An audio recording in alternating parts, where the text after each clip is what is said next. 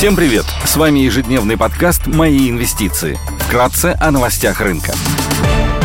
Глобальные рынки – Внешний фон с утра позитивный. Фьючерсы на S&P 500 прибавляют 0,2%, Евростокс растет на 0,6%, японский Никей плюс 1,2%, Шанхай Композит торгуется в небольшом минусе, индекс технологических компаний Китая Хэнк Сэнк теряет 0,7%. Баррель бренд стоит 88 долларов 60 центов, золото торгуется по 1717 долларов за унцию, доходность по десятилетним гособлигациям США на уровне 3,20 0,22%.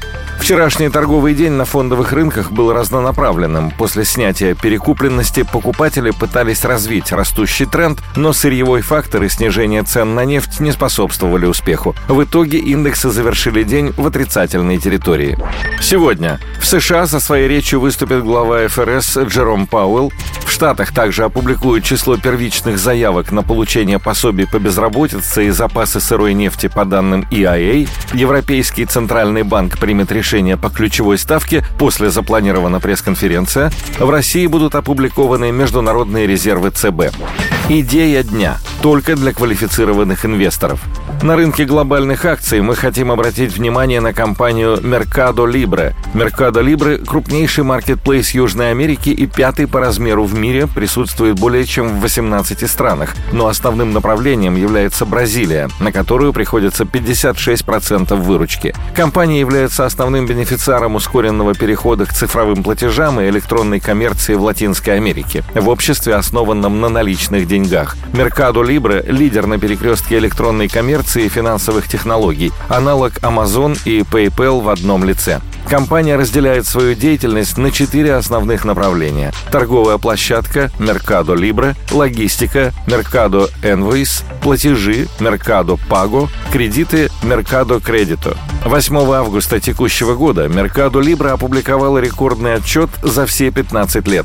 Прибыль на акцию составила 2 доллара 43 цента при ожиданиях в 1 доллар 68 центов. Рост по сравнению с прошлым годом составил 77%. Выручка также оказалась выше ожиданий, продемонстрировав рост на 32% год к году до 2 миллиардов 600 миллионов долларов. Общий объем платежей вырос на 84% год к году и составил 30 миллиардов 200 миллионов долларов. При этом количество активных пользователей также показало положительную динамику, увеличившись до 84 миллионов.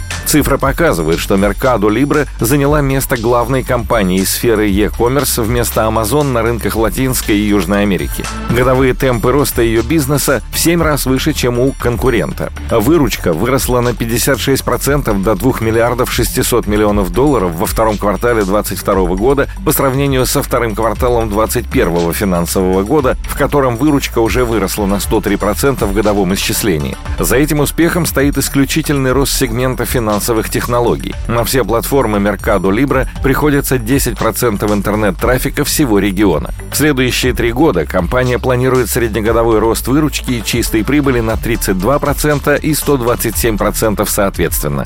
Менеджмент видит огромный потенциал в Мексике, где после многих лет крупных инвестиций был первый прибыльный квартал. Компания предоставляла возможность бесплатной доставки, что способствовало росту лояльности клиентов и большему объему покупок. Также, по мнению менеджмента, у компании есть значительный неиспользованный потенциал для размещения рекламы на Mercado Libre и Mercado Pago, бизнес, где показатель прибыльности может доходить до 80%. Компания заявила, что у площадок значительно увеличилось общее количество ежедневных рекламодателей во всех регионах в сочетании с постоянным увеличением общего количества кликов по рекламе, которое в совокупности выросло более чем на 50% в годовом исчислении. Несмотря на дороговизну по мультипликаторам, компания торгуется со значительным дисконтом к своим историческим значениям за последние 5 лет с EV на EBITDA на уровне 32x при среднегодовом уровне в 108,7x. К основным рискам относятся позиционирование в high-grow в ситуации продолжающегося роста ставок, а также рост просрочек в сегменте микрокредитования, который на данный момент покрыт резервами на 120%. Спасибо, что слушали нас. До встречи в то же время завтра. Напоминаем, что все вышесказанное не является индивидуальной инвестиционной рекомендацией.